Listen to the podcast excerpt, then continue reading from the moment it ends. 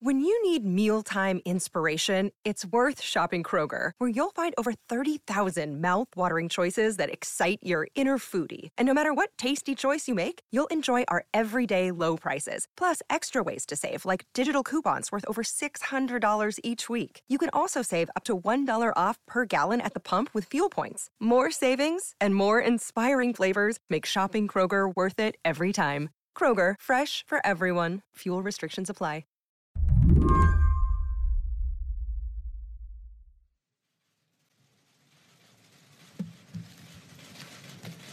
Thank you very much, everyone.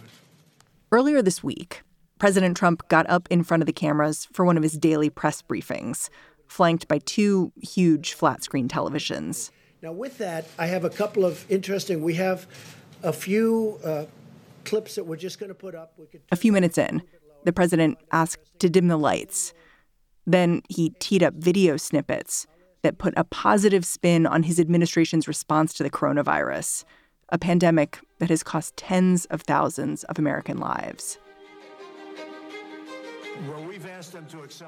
Someone had even scored this video with a kind of West Wing soundtrack. Uh, we could give you hundreds of clips just like that. We have them. Uh, we didn't want this to go on too long, but I just want to say. For members of the press watching this spectacle unfold, you could sense this disbelief settle over them. One reporter asked, Who made this video? Other reporters jumped in to say, Hold it. Are you saying you couldn't have acted sooner to prevent people from getting sick? You couldn't have done more back in like February? On January 30th. What did your administration do in February with the time that your travel ban got A lot. What? A lot. And in fact, we'll give you a list. What we did, in fact, part of it was. He said at some point, we'll give you a list of everything we did. And you actually, you saw that list, right? I did see that list. I saw it circulating on Twitter by one of his campaign staff. Dan Diamond is a reporter over at Politico. He was watching this press conference play out, waiting for that list. The the list of things that the Trump campaign was touting, the the list of items across February, I counted it up. There were 20 distinct achievements uh, as they saw it. But when I actually looked at those 20 things, seven of them were announcements. One was vowing in the State of the Union to protect us from coronavirus. And then a couple of the others were things that had failed. The CDC was going to roll out tests in February. That that was one of the action items on the list. We know that those tests didn't work.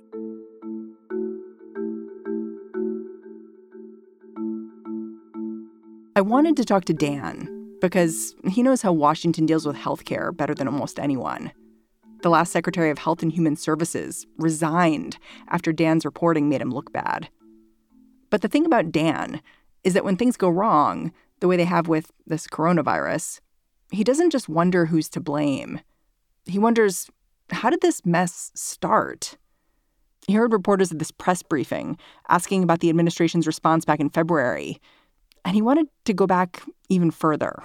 Is the beginning of the story January 2020 when the United States realizes that this virus is starting to make landfall in the United States is the beginning of the story last year when the virus is exploding across Wuhan in, in China is the beginning of the story four years ago when Donald Trump is running for president and there are questions about his his interest in funding a public health system. And when he gets into office did he take the right steps to set us up for this I mean, there's been so much reporting sort of highlighting the incompetence of the federal response in the last few months.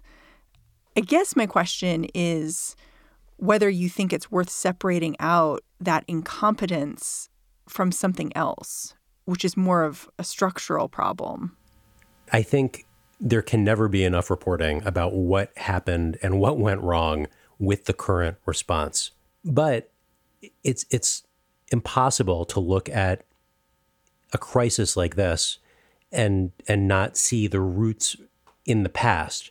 The programs that were supposed to come into place to help us for this moment some of those programs were funded or defunded years ago. And any crisis is not just in that moment. It's all the moments that led up to it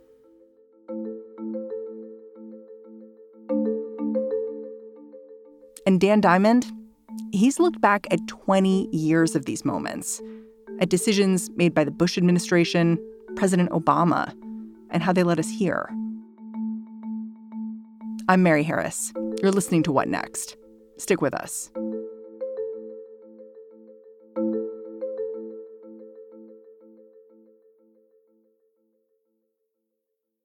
This episode is brought to you by Discover. When it comes to your finances, Discover wants you to know they are the credit card that is always there for you. With 24 7 US based live customer service, everyone has the option to talk to a real person anytime, day or night. Yep, that means no more waiting for quote normal business hours just to get a hold of someone. We are talking real service from real people whenever you need it. Get the customer service you deserve with Discover. Limitations apply. See terms at discover.com slash credit card. Prescription products require completion of an online medication consultation with an independent healthcare provider through the LifeMD platform and are only available if prescribed. Subscription required. Individual results may vary. Additional restrictions apply. Read all warnings before using GLP-1s. Side effects may include a risk of thyroid C-cell tumors. Do not use GLP-1s if you or your family have a history of thyroid cancer. If you've struggled for years to lose weight and have given up hope, did you know you can now access GLP-1 prescription medications at trylifemd.com? We're now offering eligible patients online access to GLP 1s, the breakthrough prescription medication that can help you lose body fat and weight. Listen to what people are saying. It's fun to put on jeans that you couldn't get into six months ago. Every morning, I look forward to getting on the scale. For anybody who's struggling with their weight, it's a godsend.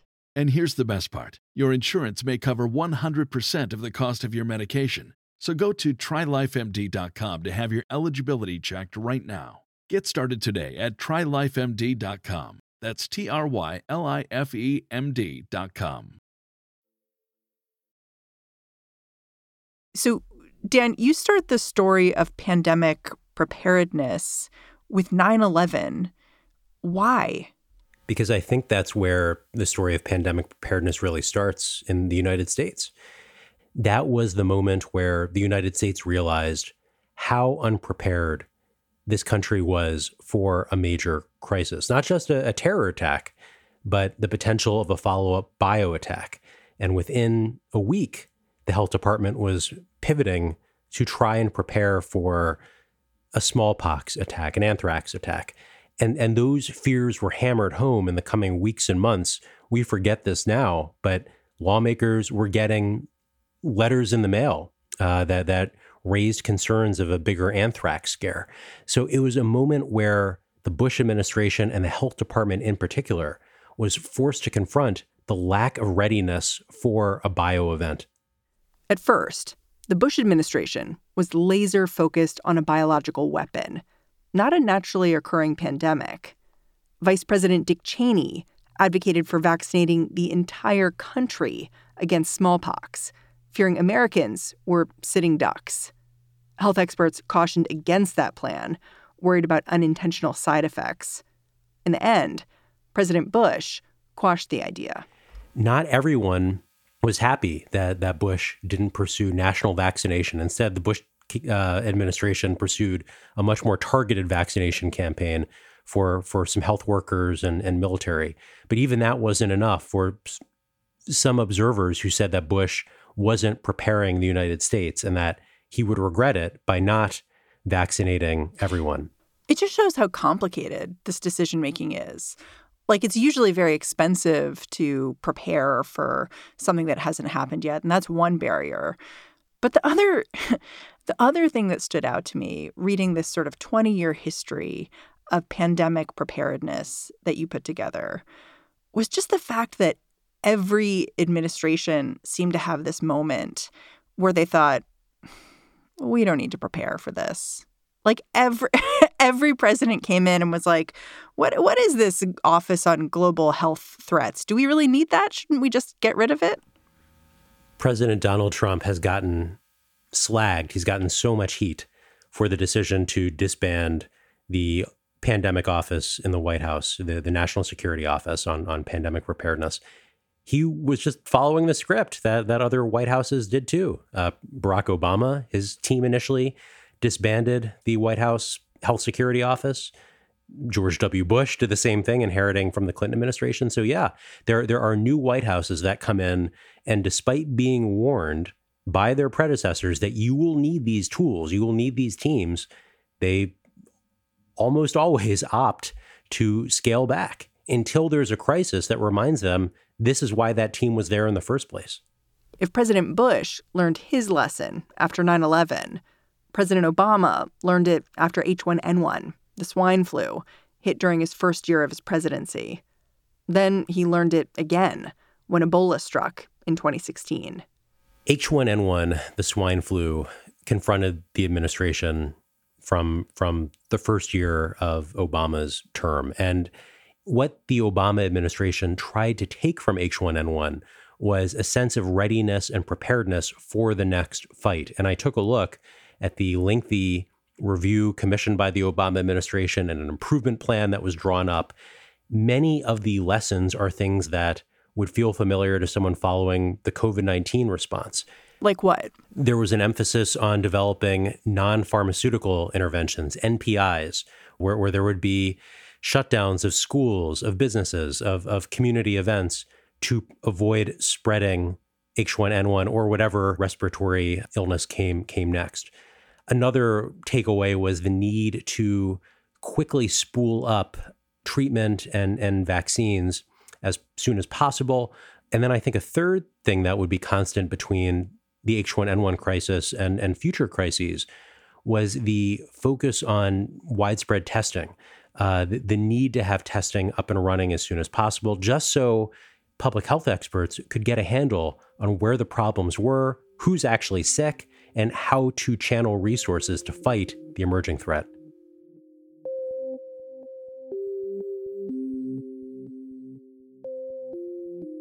Someone who has been thinking about pandemics for nearly all of the last 20 years is President Trump's Health and Human Services Secretary, Alex Azar.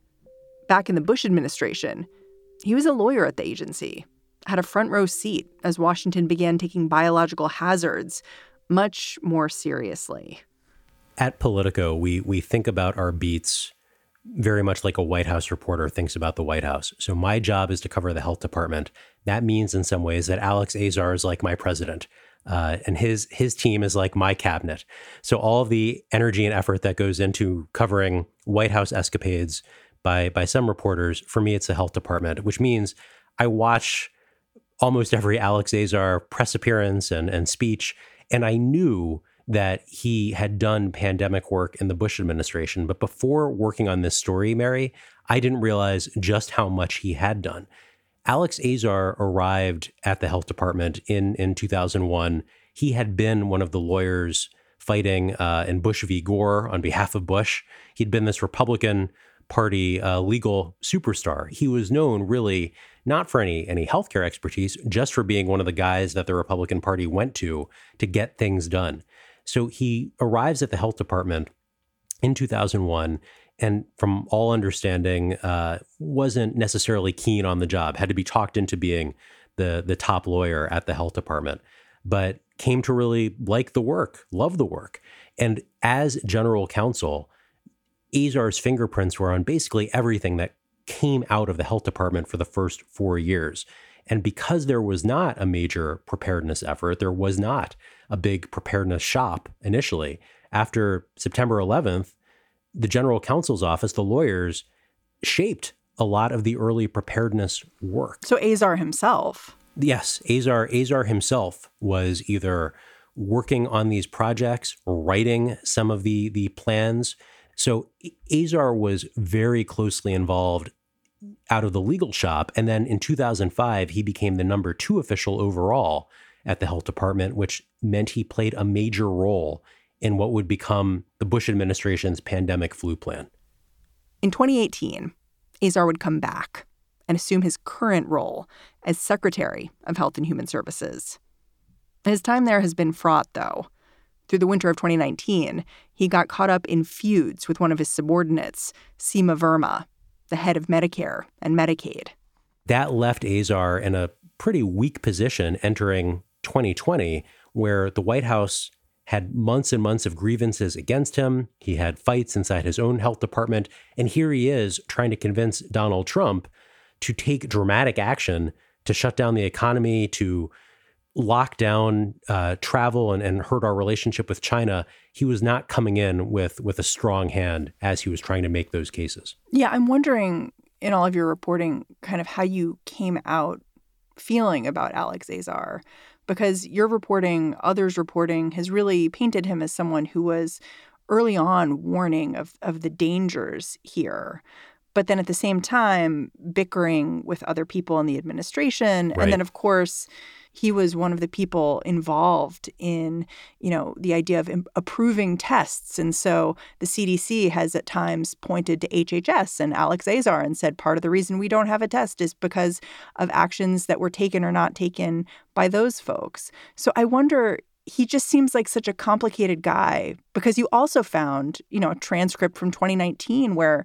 Azar specifically said, the thing that keeps me up at night is the idea of a pandemic flu. So he clearly knew the risks and was clearly concerned about them and was deeply knowledgeable because he'd been in HHS for so long. But at the same time, it's almost like tripping over your shoelaces a little bit.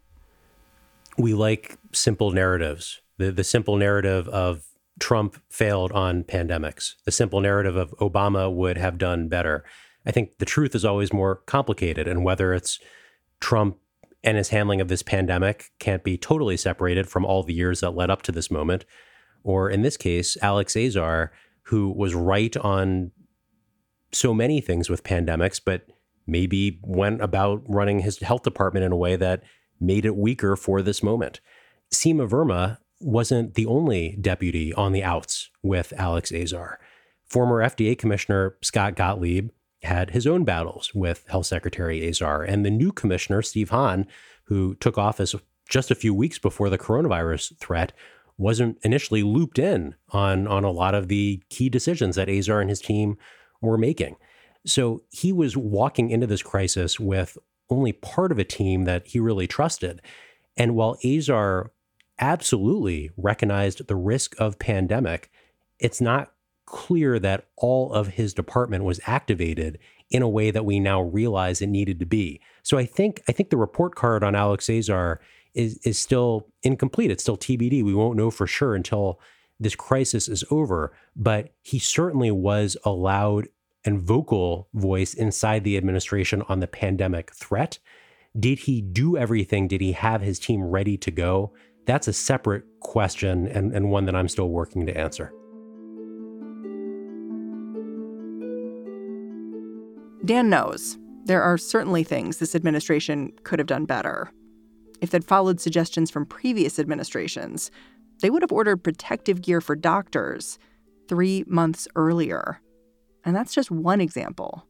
It's interesting because you also said that there are even things that the administration could be doing now, like a disease surveillance tool that was built within Health and Human Services that would allow the federal government to flip a switch and kind of gather data that local municipalities have really wanted, which is, you know, racial and ethnic breakdowns of infections and things like that. Can you explain a little bit more? Like, what are some of the things that could be done now? No one knows yet how significantly COVID 19 is hitting minority populations. We have some regional data, we, we have some city data. Public health experts want to see the national data on this now that we're weeks into the outbreak, again, trying to figure out how to structure a response, where resources should go. The Trump administration has not released national data on the racial and ethnic disparities here.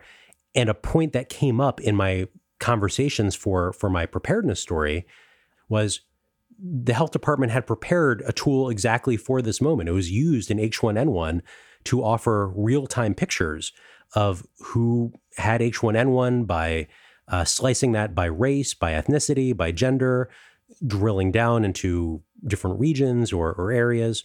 That tool was built 10 years ago. It's not being used now. And there are other initiatives that were begun, forgotten, started, unfunded. I'm picturing this like basement at Health and Human Services with just like records and, you know, things stacked up from years and no, no one flips through them. If you've seen Health and Human Services, it looks like a giant bunker. It is one of the ugliest buildings in Washington, D.C. And, and it's quite possible that wedged into the walls, they have all kinds of secret plans and preparedness strategies that, that folks aren't aware of.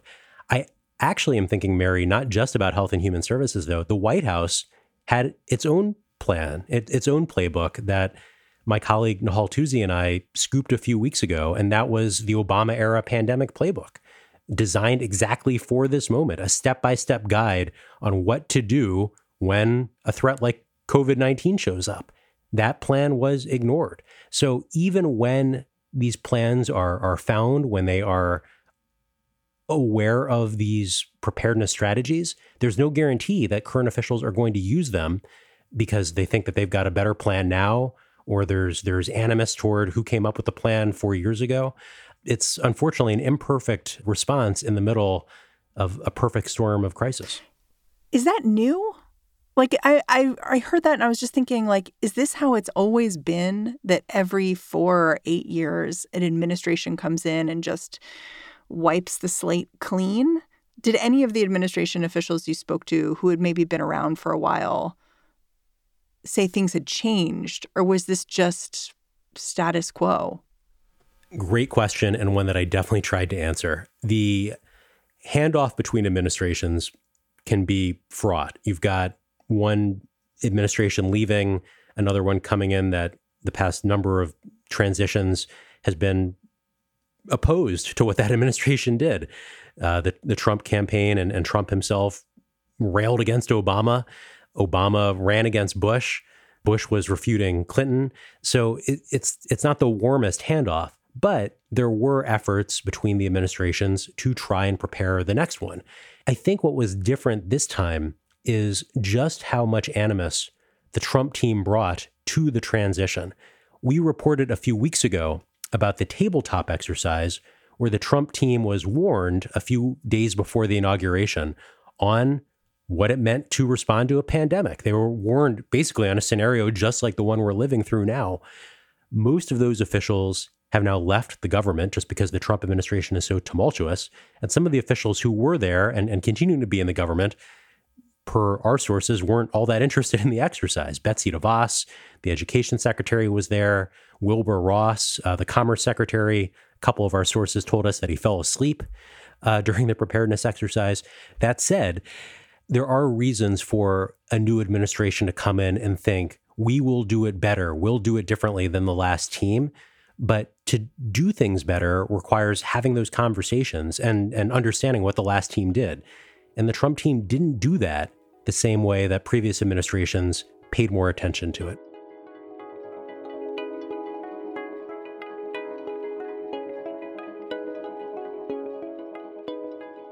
You know, I keep thinking back to Mike Leavitt, the former Secretary of Health and Human Services that you interviewed, who who was one of your sources for this article, because you began your story with him just getting reamed by Jay Leno for telling people to prepare for some kind of pandemic, you know, keep powdered milk and tuna fish and it seemed so crazy in 2005 when he said those things out loud. And of course, now it doesn't seem crazy at all. And I just wonder when you talk to him where he was at. Because, like, I don't know how I'd feel if I was that guy. Like, he's the guy who told you so, like 15 years ago. And now what he warned about is happening. He could be the kind of guy who would say, I told you so, and now listen to me. He is not like that. Mike Leavitt uh, had been health secretary for Bush. He'd been the governor of Utah.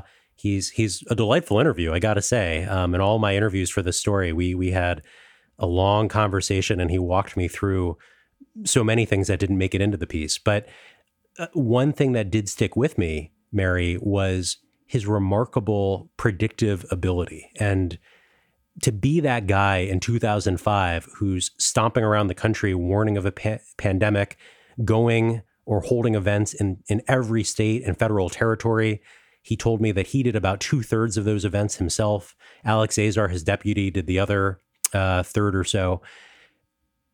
Leavitt was right. He was totally right. He just had the year wrong. And the efforts that the Bush administration made, a lot of them informed the strategies we're, we're following through on now. The Bush administration came up with a social distancing plan. And some of the same officials beyond Leavitt and Azar also are involved in now rolling out plans today. I mean, one of the things he said to you was that the current pandemic is going to change the world in fundamental ways. And it, it made me wonder if Mike Leavitt gave you any clues for how, for what he thinks that might look like. It's it's clear that our world will change. I think it's too early to know how much. Some will depend on how long all of us are in our homes and and what that means for the economy and new forms of how our society works. Some of it will depend on how long this sticks with us without a vaccine, without treatment, because the world looks very different in 2021 if we're vaccinated against this versus if we're not. It, was an interesting conversation because we talked about the high level pressures on decision makers like him versus the personal decisions that someone at his age, uh, and I, I, believe his in his late 60s or, or early 70s, the personal decisions that he's making to keep safe from this and how he's walled himself out from a lot of the world. Mike Mike Leavitt said to me, I, I'm thinking about all these things in the near term. I'm thinking about how do I stay safe for my family? How do I help them stay safe? And I think that was the key concern that I got from our conversation. Not where are we going in 20 years, but where are we going in 20 days? And and until we have answers on how long COVID-19 will be with us, I think it's really hard to say how much society will change to accommodate it.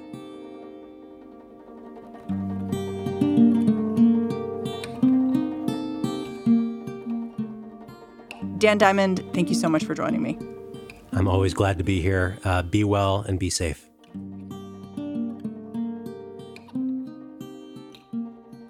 Dan Diamond is a healthcare reporter at Politico.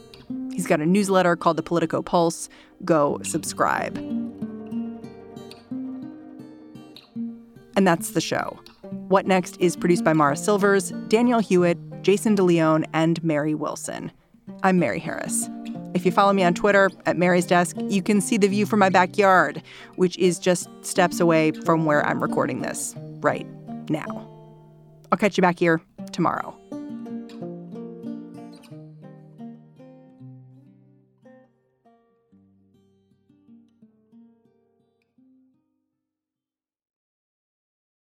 This is the story of the one. As head of maintenance at a concert hall, he knows the show must always go on. That's why he works behind the scenes, ensuring every light is working, the HVAC is humming, and his facility shines. With Grainger's supplies and solutions for every challenge he faces, plus 24 7 customer support, his venue never misses a beat. Call quickgranger.com or just stop by. Grainger, for the ones who get it done.